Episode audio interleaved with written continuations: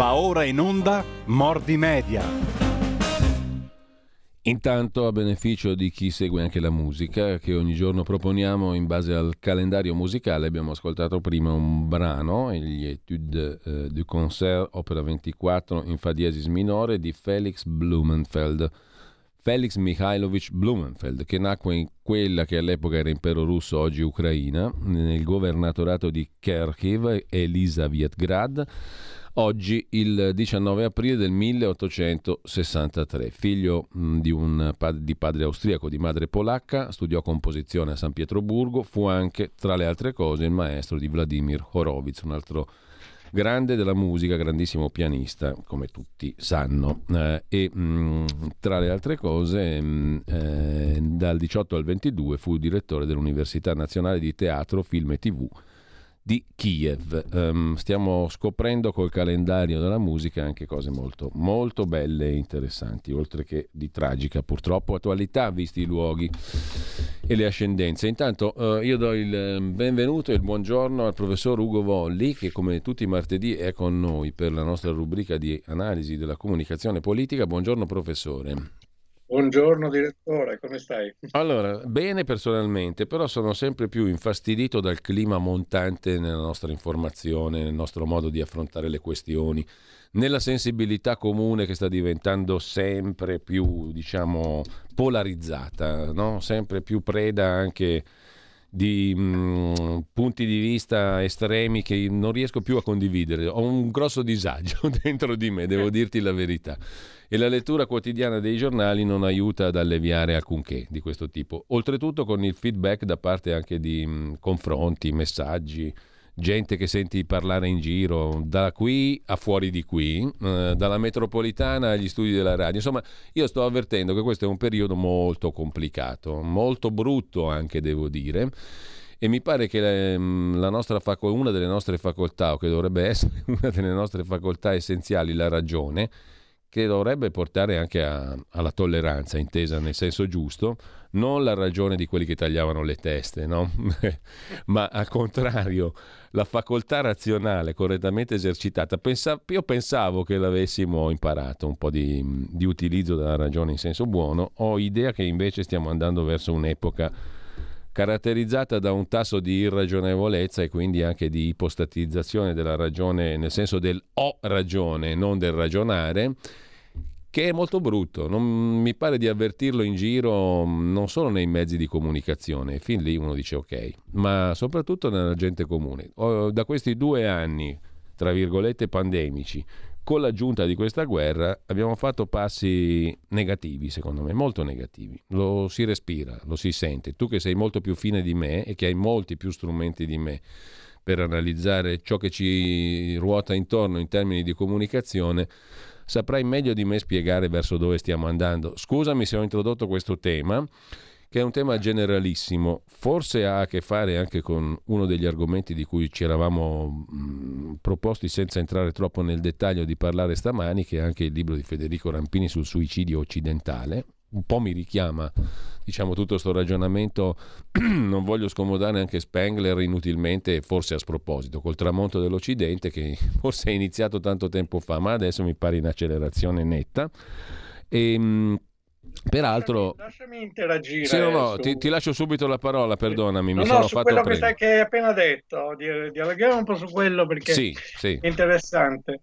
Eh, ehm, io credo che nel, nei momenti di crisi, eh, oltre alla, alla ragione, conta molto la volontà, cioè conta molto il fatto di scegliere eh, una parte. Allora, io sono uno che di mestiere fa l'intellettuale, quindi eh, che di mestiere pratica la ragione, sì. eh, e però mi rendo conto che questa cosa mh, mm, riesce a funzionare, a convincere, a guidare la, mh, mm, diciamo, le scelte, eccetera, nei momenti in cui eh, la situazione viene percepita come normale o come eh, in qualche modo gestibile.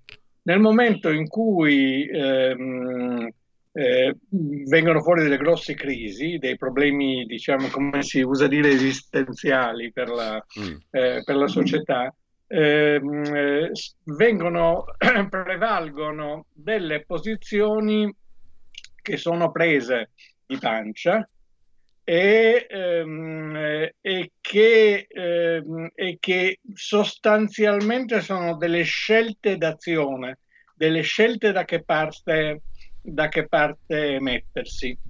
Eh, dopodiché l- il discorso non è più un discorso di tipo analitico, eh, certe volte prescinde addirittura dalla, dall'accertamento della verità e, ehm, eh, ed è un, son, diventa un discorso essenzialmente propagandistico verso fuori e fideistico verso l'interno. No? C'è anche eh, quella vecchia frase che, che, aveva a che fare, con, che era insomma, centrale nel, nel, nel, panorama cristiano dell'inizio, credo qui absurdo. Sì. Naturalmente la fede religiosa è una cosa molto più, più grande, complessa, eccetera.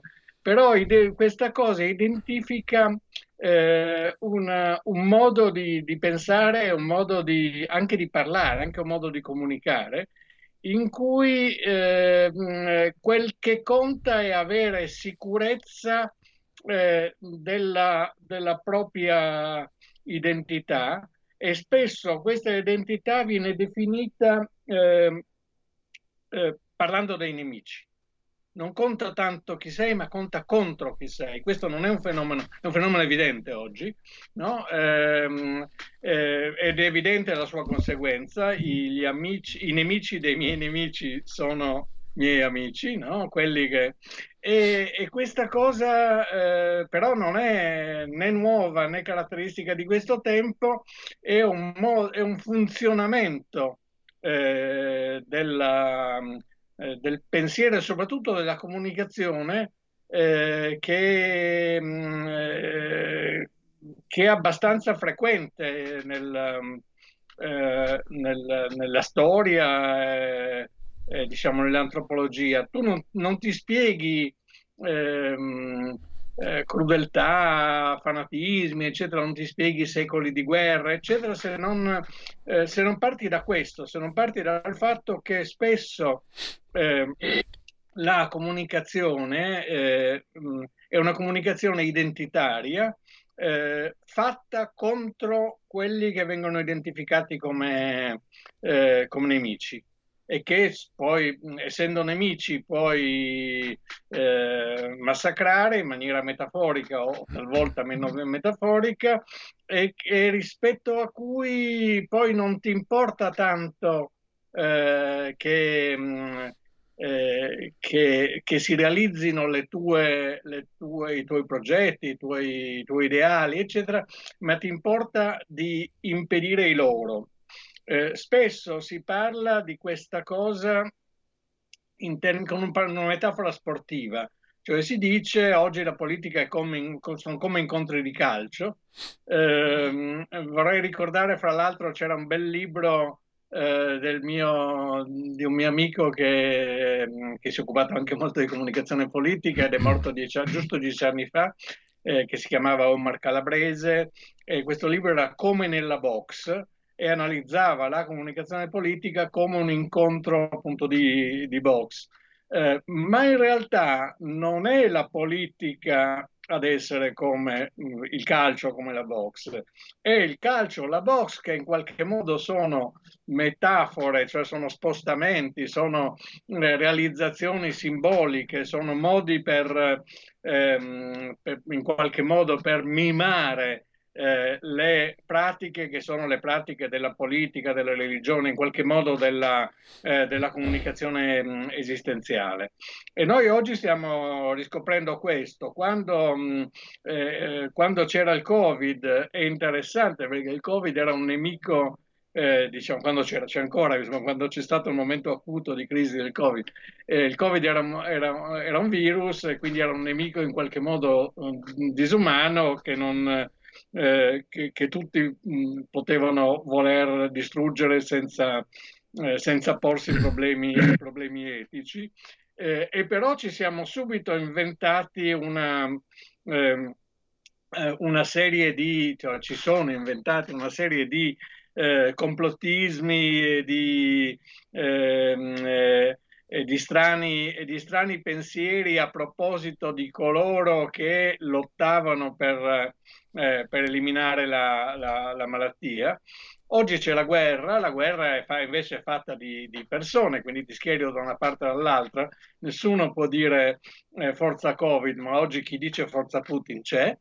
E, e, e di nuovo il problema non è eh, quello di eh, guarire dal Covid o di essere liberi in pace, ma è quello di eh, eliminare eh, eh, di eliminare l'altro. La, questa guerra, come tutte le guerre, nasce da questo. No? Guerra di, la guerra consiste nel, nel distruggere il, il, il, nemico e chi ha iniziato la guerra, cioè la Russia, eh, cerca di distruggere il più possibile il nemico, stranamente, sia negandone l'identità, dicendo non esistono gli ucraini, sono tutti russi, ma essendo russi però, cioè dei nostri, però li distruggiamo lo stesso, vogliamo ucciderli perché sono, questo è molto sono nazisti o neonazisti, ma non solo i dirigenti, tutti, eh, tutti gli ucraini, eccetera. Quindi c'è una volontà di distruzione che in, purtroppo in, eh, nelle, nelle, pianure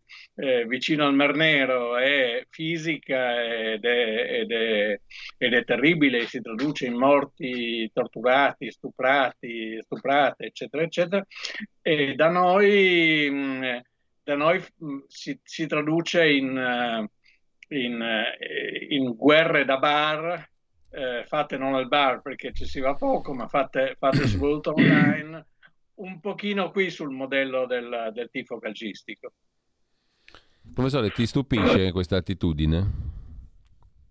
no, secondo me c'è, mm, c'è, sempre stata, cioè eh, si parla oggi molto di radicalizzazione e si attribuisce questa cosa alla, alla rete, no? cioè si dà un'origine è la, vecchia, è la vecchia storia di Umberto Eco, che è stato un altro eh, mio, eh, mio, maestro, che è scomparso anche lui 6-7 anni fa, eh, che, che, prima di morire fece una certa una dichiarazione, la, più, la sua ultima dichiarazione eh, molto, con molto eco fosse, fu che, che la, la, rete era il, il, um, il luogo in cui eh, gli imbecilli avevano il diritto di parola, un po' come appunto i tifosi del bar, e per questo era negativa e per questo provocava eh, un sacco di, di, danni, eccetera. In realtà eh, non è nuovo, non è una cosa che riguarda, eh, che nasce dalla rete, che riguarda la, la, la, il contemporaneo. Se uno va a vedere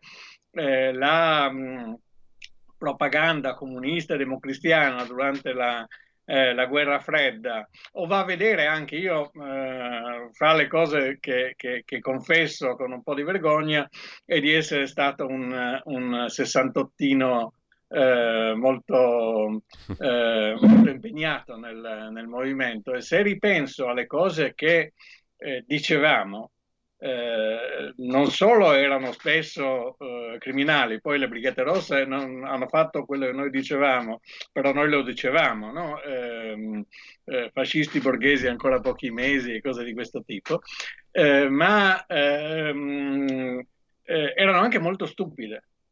Erano anche spesso, erano proprio delle cose. io mi ricordo, io mm, ero studente all'Università Statale di Milano e mi ricordo una, mm, una eh, eh, corteo interno contro il, il rettore eh, che aveva proibito non so quale assemblea e cose del genere in cui noi gridavamo eh, la seguente, il seguente slogan movimento studentesco che eravamo noi non scherza un cazzo No, eh, eh, il contenuto di questa cosa è totalmente eh, una cosa autoreferenziale inutile, sost- assolutamente stupida, cioè non dice niente. E però noi eravamo molto, mm, molto presi da queste cose, dall'altro da certe cose eh, molto burocratiche, scritte in burocratichese, politi- politichese eh, stretto, non so, la, la, bisognava eh, cercare un uso parziale alternativo delle, mm, eh, del, delle materie di studio, delle, della cultura, delle lezioni. Cosa vuol dire uso parziale alternativo? Era una, un, un, un, tutta una, una, cosa barocca intorno alla uh, neutralità degli studi o non neutralità degli studi in cui si parla.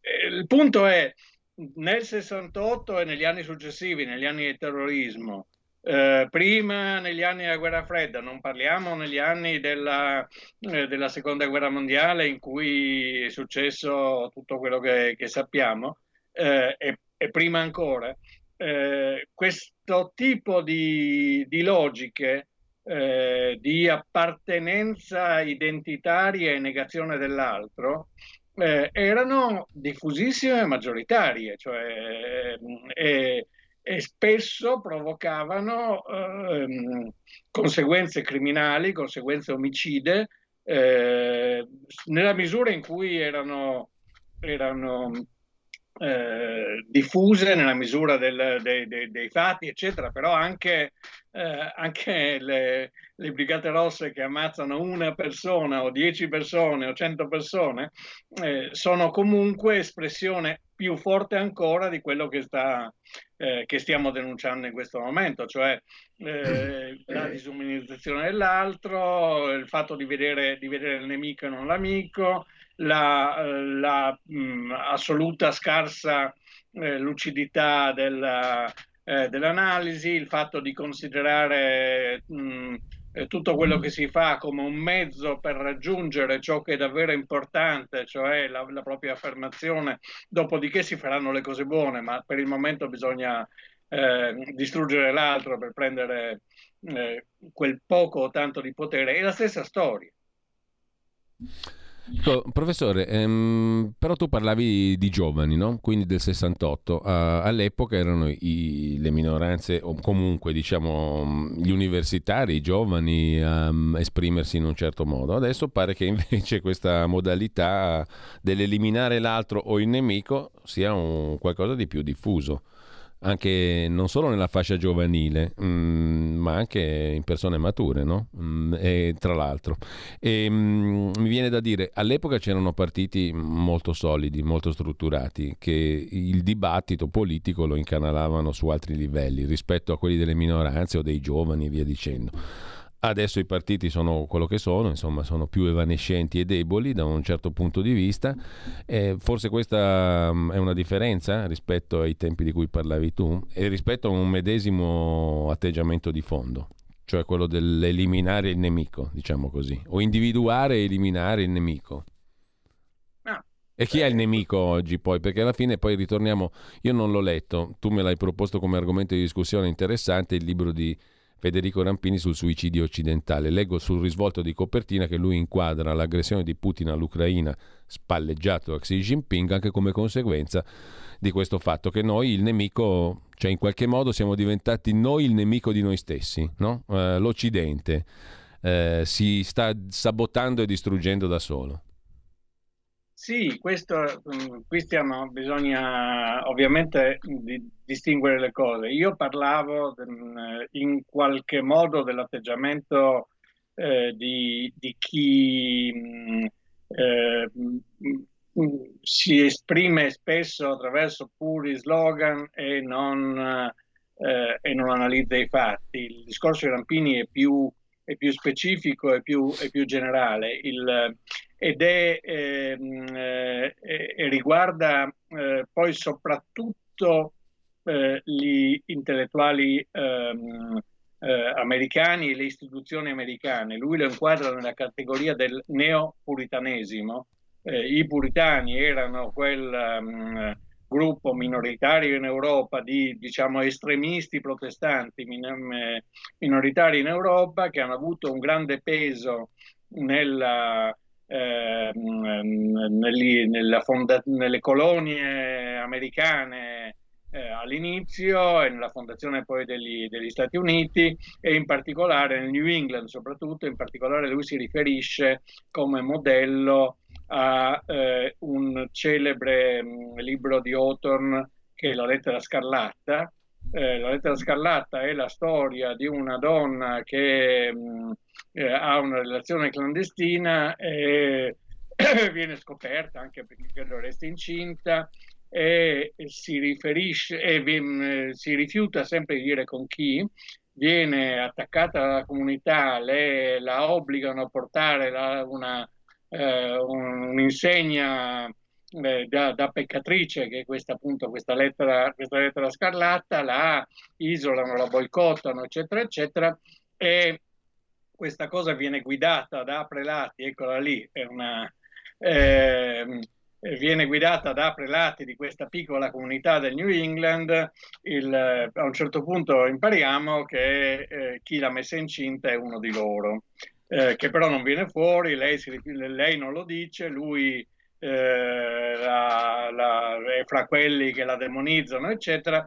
E, eh, e il ragionamento di Rampini da questo punto di vista è, riguarda la il politically correct, eh, la, eh, il, il, walk, cioè la, i, i, risvegliati, che è di nuovo una, mm.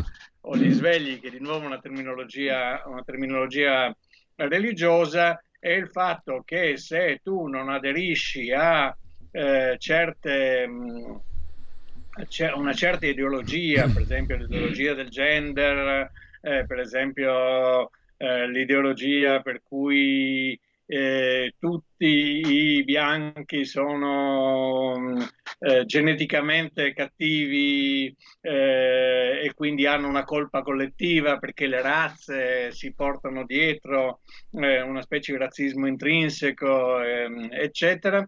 Se tu non stai in questi termini, vieni eh, in questo momento negli Stati Uniti, in Gran Bretagna, in parte nell'Europa del Nord, vieni molto eh, isolato e demonizzato e poi licenziato e poi si sottoposto a dei giudizi che spesso non sono giudizi legali, non hai garanzia della difesa, ma sono eh, giudizi in qualche modo nella logica del linciaggio, cioè della, eh, della, della forza di massa contro, ehm, contro, le, contro il singolo. Eh, che, viene, che, viene, appunto marchiato e, e, distrutto. Spesso questa cosa avviene in rete, fra l'altro c'è da, da, eh, da notare, eh, fra, fra, molte parentesi, l'interesse del tentativo di Musk, del, eh, del, sì. del, del padrone della Tesla, di prendere in mano Twitter. Uh, Twitter. proprio con il progetto di evitare che Twitter continui ad essere uno dei meccanismi di questi linciaggi mh, mm, eh, sui, sui, social. E, e, tutto questo ha a che fare molto fortemente con l'odio di sé, ha a che fare con il fatto che eh, eh, le caratteristiche principali della eh, cultura euroamericana, cioè il fatto di essere stata fatta da persone eh, con una certa tradizione ehm, religiosa e culturale che noi oggi chiamiamo in maniera molto approssimativa giudaico-cristiana, che hanno portato all'economia di mercato, che hanno portato alla democrazia e che queste persone inevitabilmente poi appartengono a una, eh, a una eh, eh, a, a un'identità fisica che io rifiuto di chiamare razza, eh, che viene identificata con eh, la pelle più chiara, più chiara di altri, eh, tutto questo viene considerato terribilmente negativo eh, dagli stessi eh, americani colti. In tutte le università, deve essere identificata così e quindi deve essere condannata, deve essere odiata e quindi succede che l'America eh, ricca attraverso sua, il suo capitalismo, sì. eh, libera attraverso la sua democrazia, edificata da certe, da certe popolazioni, eh, insegni oggi che bisogna odiare queste popolazioni, che bisogna odiare le regole della democrazia, che bisogna odiare il capitalismo perché questo è, eh, è il male. E questa cosa, secondo me, è molto interessante perché mette assieme l'estrema destra e l'estrema sinistra, in termini, in termini politici. Naturalmente poi la maggior parte dei leader eh, delle potenze del, eh, del, del, del, resto del mondo che spesso sono andati a, a, a studiare, a formarsi negli, in Europa o negli Stati Uniti per, eh, perché, perché qui c'è l'eccellenza dal punto di vista scientifico, culturale, eccetera, eccetera, si portano a casa questa, uh, questa ideologia e cercano di, di, di, metterla in pratica. Ecco, allora abbiamo Quindi... la solita piccola pausa alle 10, poi ritorniamo tra pochissimo. Un nuovo modo per sostenere la tua radio. Visita radiolibertà.net. Ti basta un clic e potrai versare il tuo contributo volontario direttamente online. Potrai donare con ogni tipo di carta di credito, anche prepagata. Ti aspettiamo online su radiolibertà.net. Sostieni la tua radio con il tuo contributo volontario. Radio Libertà. La tua radio. Diamo voce alla nostra gente.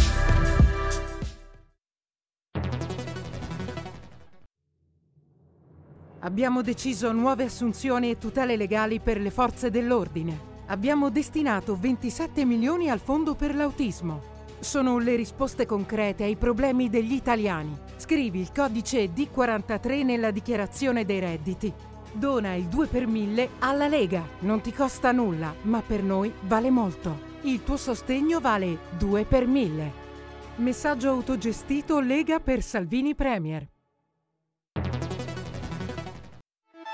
Stai ascoltando Radio Libertà, la tua voce libera, senza filtri né censure, la tua radio.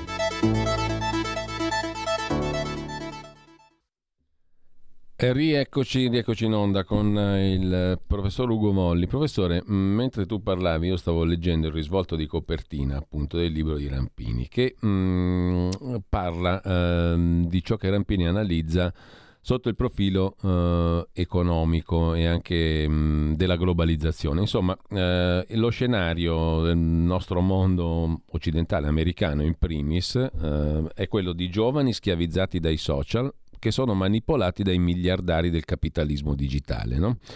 Eh, l'establishment radical chic che cerca di purificarsi con il politicamente corretto e per cancellare le proprie responsabilità. Quali responsabilità? L'alleanza fra il capitalismo finanziario e le big tech che ha generato una globalizzazione che ha fatto, ha fatto impoverire la classe operaia e il ceto medio, creando un esercito di decaduti. Quel mondo lì impunito eh, si allea con le elite intellettuali e abbraccia la crociata per le minoranze e per l'ambiente, così che la questione sociale ed economica viene cancellata. Non ci sono più ingiustizie di massa nell'accesso alla ricchezza, ma c'è un solo pianeta da salvare e un mosaico di identità etniche o sessuali da eccitare perché rivendichino risarcimenti. E questo scrive eh, nel risvolto di copertina eh, l'editore Mondadori, appunto, questo è il Vangelo delle multinazionali in America. A Hollywood e tra le celebrità milionarie dello sport. In Europa questo conformismo invece ha il volto di Greta Thunberg o Carola Rackete. Le frange radicali non hanno bisogno di un consenso di massa, hanno imparato a sedurre l'establishment, a fare incetta di cattedre universitarie, a occupare i media e a imporre dall'alto un nuovo sistema di valori.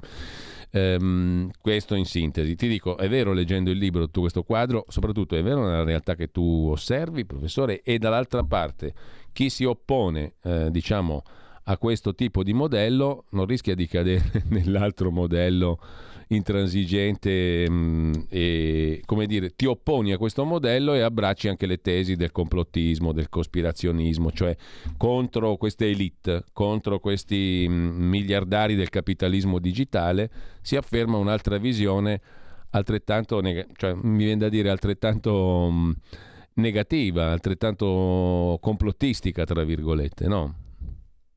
Ma ehm, Beh, oddio, realtà... sempre che si possa definire complottismo una, una, una, evoluzione, perché alla fine che la classe operaia e il ceto medio si siano impoveriti è una realtà, forse poco considerata dalla politica, pol, dalla politica e, da, e, da, chi mh, governa, questo sì, però insomma da lì poi si innescano tutta una serie di conseguenze non facilmente controllabili se non le governi politicamente.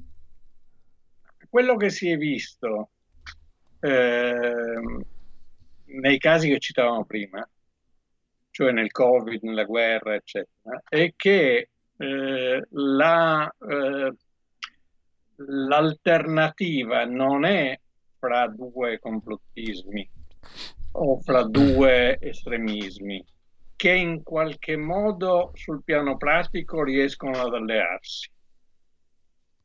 Eh, faccio un esempio, eh, i personaggi che oggi contestano eh, la difesa dell'Ucraina e che prima contestavano i provvedimenti riguardo al Covid e cose del genere, cioè gente come Orsini, come Donatella di Cesare,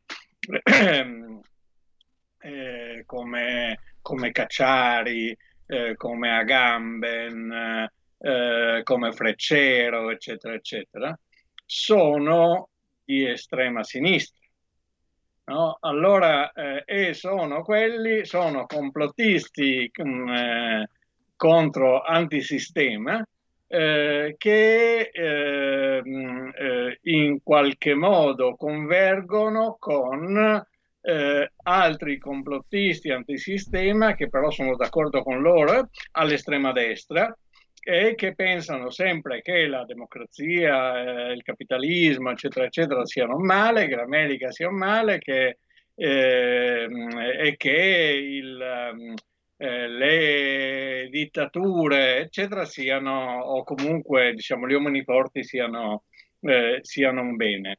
Allora, il punto, secondo me, è, e questa cosa lo si vede molto bene nell'altro tema che ci eravamo proposto di, parlare, di, di affrontare oggi, che, era quello, che è quello della, eh, della Francia.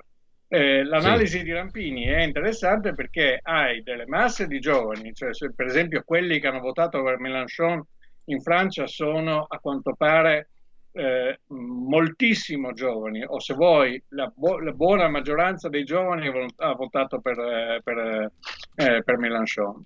Eh, ma eh, alcuni temi di Mélenchon ehm, eh, sono molto simili ai temi della, della Le Pen, tanto è vero che Mélenchon ha dovuto dire noi non voglio votare per la, che si voti neanche un voto per la, per la Le Pen, o se vuoi eh, l'ha detto Conte, eh, eh, alcune, no, certe cose, io non, non, ho simpatia, ha detto lui, per la, per la, Le Pen, ma certo che i suoi temi sono, risuonano con i nostri, no? qualcosa del genere ha detto. Quindi esiste un, la, la, l'asse della, eh, della contraddizione oggi è fra quelli che ritengono che il sistema politico democratico, così com'è concretamente, con eh, il, eh, il, funzionamento del, mm, eh, economico che gli, che gli, è vicino, e cioè con il capitalismo liberale,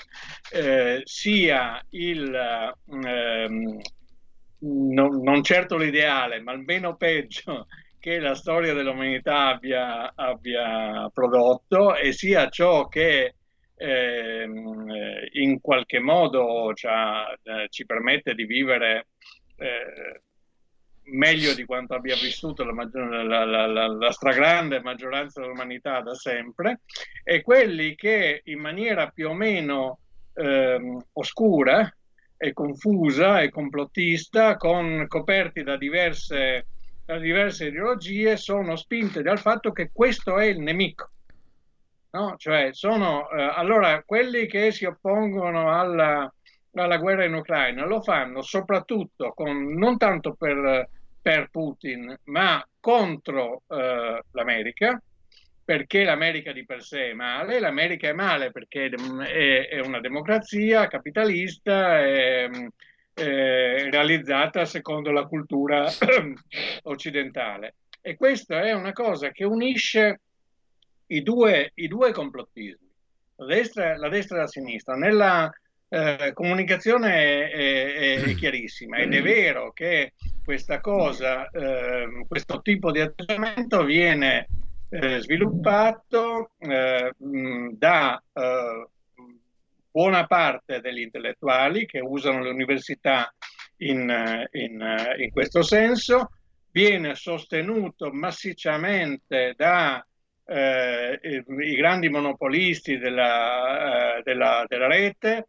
da, da, Facebook, da Twitter, cose, che, che, applicano varie forme di censura in, questa, eh, in questo senso e, ehm, e, posizione, quest, queste posizioni hanno invaso anche eh, le, eh, le, grandi multinazionali eh, i cui dirigenti si sono formati in, questa, in questo clima di eh, politically correct. Questo vale soprattutto, lo ripeto, per gli, eh, per gli, per gli Stati Uniti.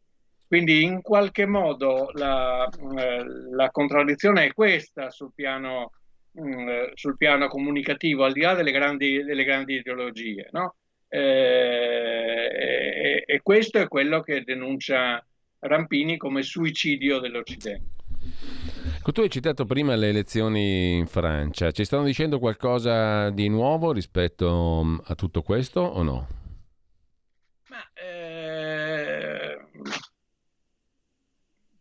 la, la, la, il sistema francese è molto diverso dal mm. nostro, mm. no? è fortemente personalizzato eh, e mm, il, chi viene eletto nel sistema francese ha una posizione quasi, quasi da sovrano, quasi da eh, monarchica, per cui già prima eh, si, eh, si, preparano, si, preparano, in questo. È chiaro che ehm, eh, questo, questo meccanismo mette in luce eh, più chiaramente ehm, eh, le, le, le, dimensioni di cui parlavamo, cioè è molto chiaro che eh, esiste una, eh, l'hanno notato in tanti, esiste una maggioranza in sostanza antisistema eh, composta dalla somma dei voti di Mélenchon, di Zemmour, della, eh, della, della Le Pen e di altri eh, di un altro pezzetto di, di, di, sinistra, esiste una convergenza eh, che vedremo quanto, quanto, conterà sul piano elettorale fra i temi dell'estrema destra e i temi del, dell'estrema, dell'estrema, sinistra. È interessante guardare l'estrema sinistra perché, eh, cioè Mélenchon, perché Mélenchon è un personaggio che ha 70 anni, eh, che è stato...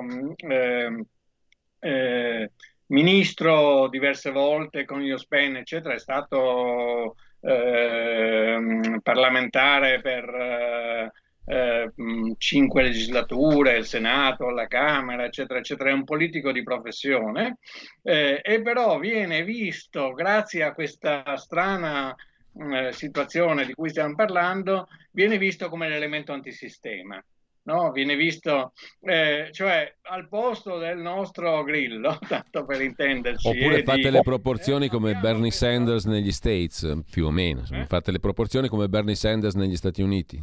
Sì, eh, abbiamo questo, questo, personaggio, basta guardarlo un po' in faccia, no? è, un, è, un, grigio burocrate della politica, eh, e però suscita entusiasmi in tutti quelli che credano eh, che ehm, ehm, eh, che sia necessario innanzitutto un cambiamento, no? innanzitutto rovesciare, eh, rovesciare, il sistema. Per questo facevo prima il, il paragone con il, eh, con il 68, eh, perché in qualche modo funziona, mm. Eh, funziona, funziona così. Eh, e, mm, e, e queste, questa, è, sarà molto interessante vedere quali saranno i flussi di questi, eh, di questi voti perché potranno eh, finire alla, mh, mm, eh, alla, Le Pen, la quale eh, si è, si è, è, un processo interessante di tipo comunicativo, si è riciclata in maniera molto istituzionale, basta vedere come si veste, eh, ha preso atteggiamenti appunto presidenziali, cioè ehm, eh, in qualche modo unanimistici e non più, eh, non più eh, par, diciamo partigiani per, per, usare questo termine, non più, eh, non più estremisti. Eh, ha usato il fatto che eh, Zemmour, che è molto più, più interessante di lei sul piano eh, sul piano intellettuale ha, mh, mm, ha espresso i temi della, della destra con più forza e quindi lei ha potuto in qualche modo eh, collocarsi più al centro. Eh, eh, Macron, che è ehm, il, eh, eh, l'espressione di questo, di questo, centro, si è eh, collocato in maniera appunto monarchica, molto presidenziale, quasi, quasi non ha fatto campagna elettorale, aiutato in questo dalle, eh, dalle emergenze e si è collocato come quello che sa gestire il sistema e che può, ehm, e che può eh, eh, riformarlo. In realtà eh, questa tripartizione che c'è stata in, in Francia eh, eh, con eh, Macron al 27%, la eh, Le Pen al 24% e eh, Mélenchon al 22%, n- non è così diverso da quello che è successo da noi. No? Cioè, non è diverso dal, dai risultati delle, eh, delle, ultime elezioni, quelle che speriamo prima o poi eh, si rinnovino, mm, cioè dalla, dal, dal, fatto che c'erano tre eh, eh diciamo, gruppi eh, politici anche, anche, se in Italia poi le cose sono sempre più complicate, per cui la destra era divisa in tre, la sinistra mm, eh, eh, era anche divisa, eccetera. E, ed è abbastanza interessante il fatto che ehm, eh, ci, sia sta, ci, ci, ci, sia stato anche in Italia all'inizio col primo governo Conte una convergenza fra eh, eh, quella che, che, oggi è abbastanza chiaramente la, la, destra, cioè soprattutto la Lega e, e Fratelli d'Italia, è quella che si è rivelata piano piano essere la sinistra un po' estremista, cioè i, i, i 5 Stelle, eh, e poi c'è stato un, uh, un gioco di, mm, di, cambiamenti per cui eh, il centro si è spostato a, sinistra, a sinistra e c'è stata una, come in qualche modo c'è ancora, un collegamento fra eh, PD e, e 5 Stelle. Alcuni dicono che eh, Macron sta cercando di fare un'operazione analoga, nel senso sta cercando di apparire eh, a, a, quelli che hanno votato Mélenchon come un possibile portatore loro, eh, delle loro posizioni. Quindi questo, fra l'altro, tutta questa cosa serve a dire che eh, la comunicazione politica di, sia in Italia che in Francia eh, in qualche modo un discorso analogo si potrebbe fare per la, eh, per la Germania con i Verdi, eccetera.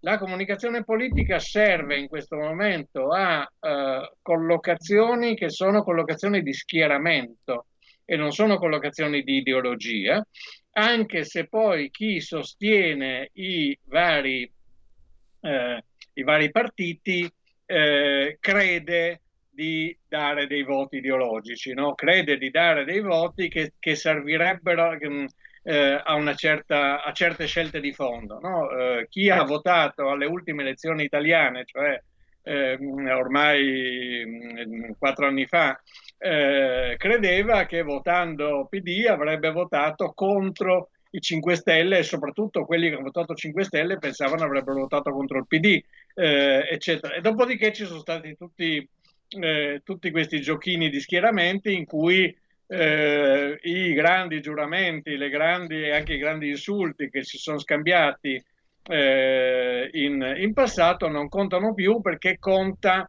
eh, la costruzione della, mm, eh, diciamo del, dello, eh, dello, schieramento maggioritario.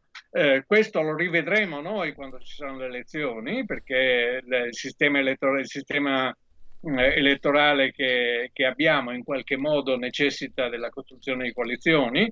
In Francia questa cosa è determinata dal doppio turno in cui eh, il problema oggi è prendersi i voti di Mélenchon, cioè dato che sono due quelli rimasti a, ehm, a scontrarsi, E quindi abbiamo da un lato una situazione comunicativa in cui prevalgono, come dicevamo prima, gli atteggiamenti ideologici, intolleranti, estremisti, antipolitici in qualche modo nel senso di ehm, utopisti ma anche pieni di, di odio per il, per, il, per il, nemico e poi abbiamo una pratica che è una pratica trasformista, no? che è una pratica in cui eh, quello che conta è costruire un eh, consenso tutto politico eh, sul, ehm, eh, su, per, per, avere, per, avere, una maggioranza. Come si è visto del resto anche eh, nel, nel, caso della,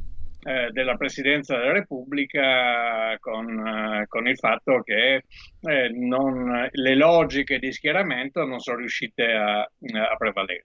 In Italia abbiamo un caso mm. diverso, cioè abbiamo eh, una situazione dichiaratamente di emergenza in cui eh, Draghi eh, in teoria sta fuori dai giochi ed è, eh, e c'è in teoria una specie di unità nazionale, e però se noi guardiamo i posizionamenti dei, eh, dei partiti vediamo che ciascuno insieme fa eh, propaganda per se stesso, eh, intestandosi dei temi fortemente identitari, eh, e dall'altro eh, occhieggia a, mh, mm, eh, alla costruzione di maggioranza e quindi non rompe con chi potrebbe mh, mm, usare come alleato e infine ehm, eh, cerca di catturare i voti di, degli mh, mm, estremisti ideologici, eh, complottisti, eccetera, eccetera, che, eh,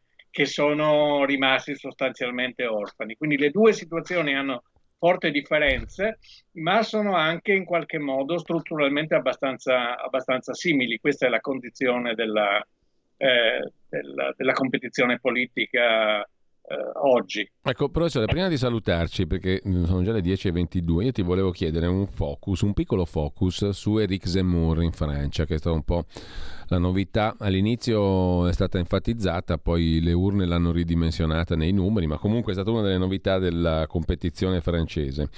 Ehm, ha introdotto secondo te un modello di comunicazione politica diverso dagli standard precedenti, dal dibattito france- nel dibattito francese e barra qualcosa di nuovo anche per noi? C'è qualcosa di interessante anche per noi? E secondo punto, proprio rispetto a noi, al panorama politico italiano, l'Italia fondamentalmente tra i paesi europei è l'unico che vede una coalizione così allargata al potere, no? neanche in Germania. In Germania c'è la coalizione cosiddetta semaforo, ma uno dei partiti tradizionali è rimasto fuori, la CDU-CSU, eh, in Francia pure, in Spagna pure, via dicendo. Insomma, mh, il panorama politico italiano, secondo te, chi avvantaggerà alle prossime elezioni politiche in questa situazione Beh, di, gran, di, grande coalizione? Chi, ha, chi, avvantaggerà? Esiste ancora spazio per le differenze oppure dobbiamo attenderci, come per resto, del resto anche un po' in Francia, un aumento notevole del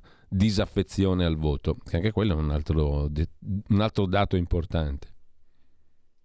Eh, la disaffezione al voto è una cosa che ha a che fare mm, eh, spesso con una insufficiente articolazione della, eh, dell'offerta politica. No?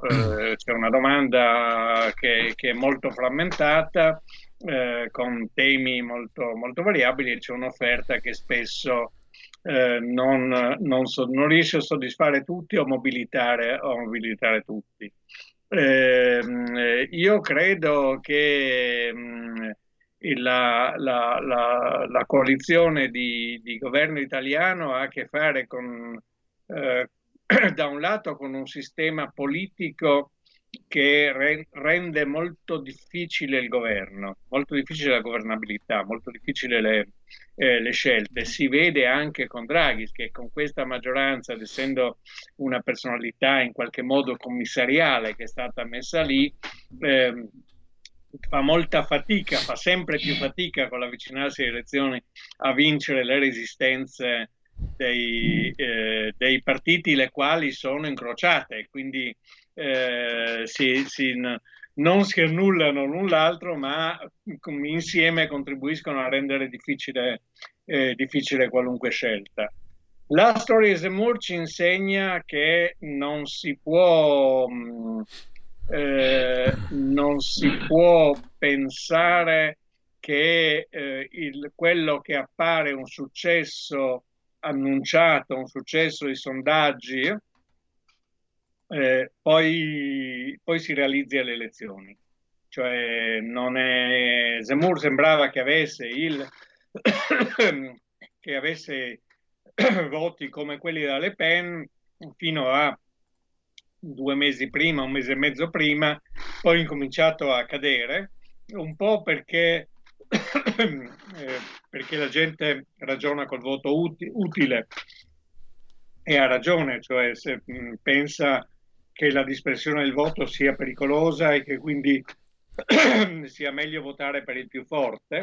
Eh, c'è anche una, uh, una teoria mh, mm, eh, della, del linguaggio della, della, politica, della scienza politica, della comunicazione politica, che parla di bandwagging, cioè assalto alla diligenza da questo punto di vista, e questa è qualcosa che probabilmente influenzerà anche i risultati delle elezioni, delle elezioni italiane, soprattutto in un clima in cui lo scontro diventa eh, infuocato almeno sul livello comunicativo, poi si, eh, si ragiona termini, nei termini di non disperdere le istanze politiche, dato che poi l'identità dei partiti è, è, è più debole.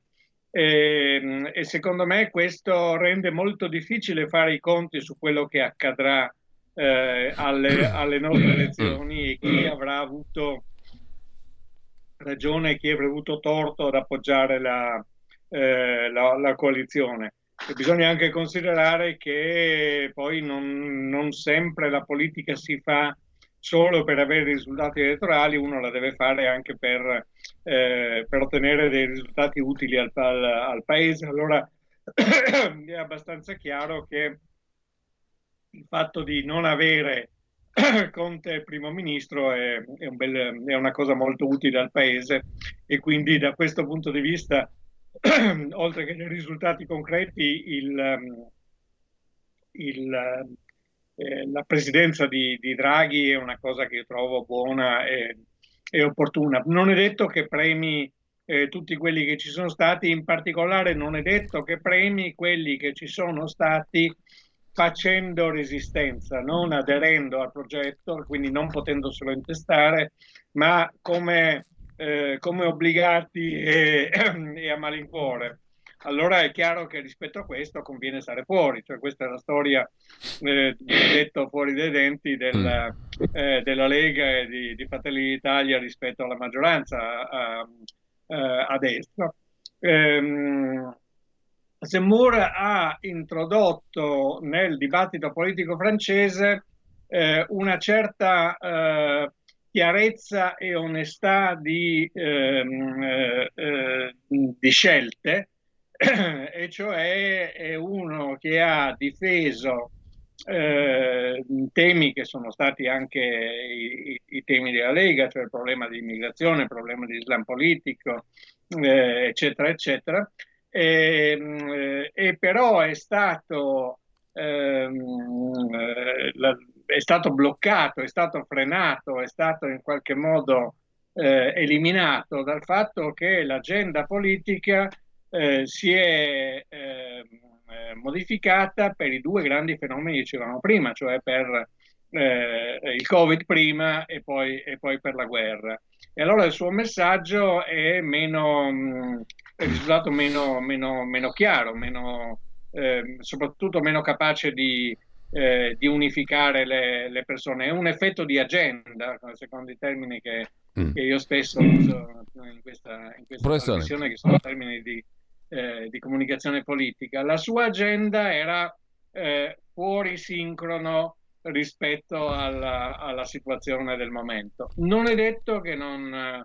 Ehm, eh, che, non, che, non, torni, perché il problema resta, resta mm. quello.